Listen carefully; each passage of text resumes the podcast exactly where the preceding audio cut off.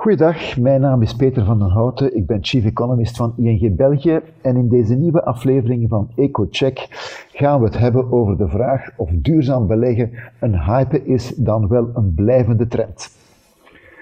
We kunnen er niet omheen. In de voorbije jaren is de aandacht voor duurzaamheid sterk toegenomen.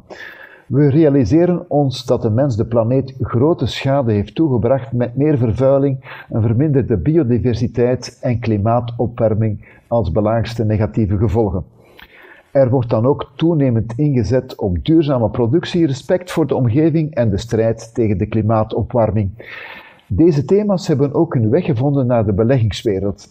Dat kan misschien vreemd klinken, want meestal wordt de financiële wereld niet echt met duurzaamheid geassocieerd. Maar toch is financiering een essentieel element in het duurzaamheidsverhaal. Ondernemingen die op een meer duurzame manier willen produceren, hebben daar immers ook financiering voor nodig. Twee op de drie ondernemingen in Europa zeggen nu al dat ze investeringen hebben gedaan of plannen om de CO2-uitstoot te verminderen. Dat is ook nodig omdat de Europese Unie zich op dat vlak ambitieuze doelstellingen heeft gesteld.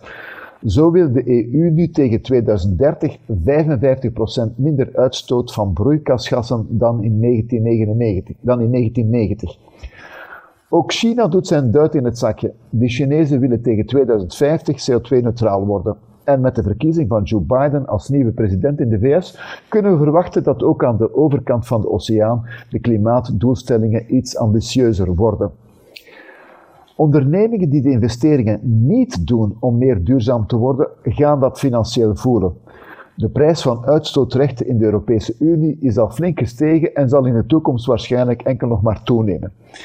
Daarnaast is het zo dat de ECB nu wil dat banken het klimaatrisico in hun kredietportefeuille beter gaan opvolgen.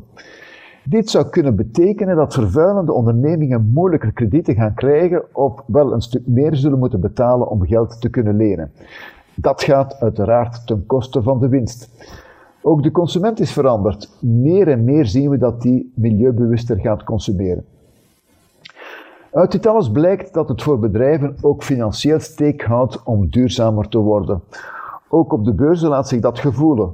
Uit een enquête van de ING Beleggersbarometer blijkt dat nu al meer dan 60% van de Belgische beleggers het duurzaamheidsaspect ook in zijn portefeuille probeert te vertalen.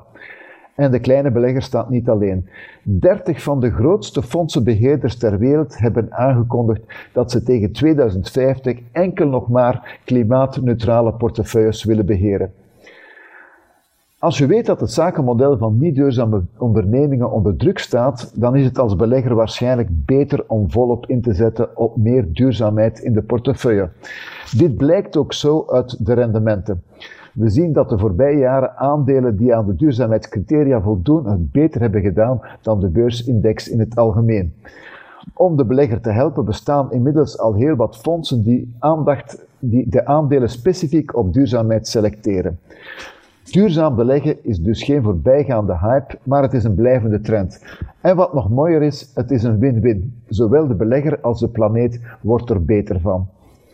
Zo, dat was het dan. Bedankt om te luisteren en tot de volgende keer.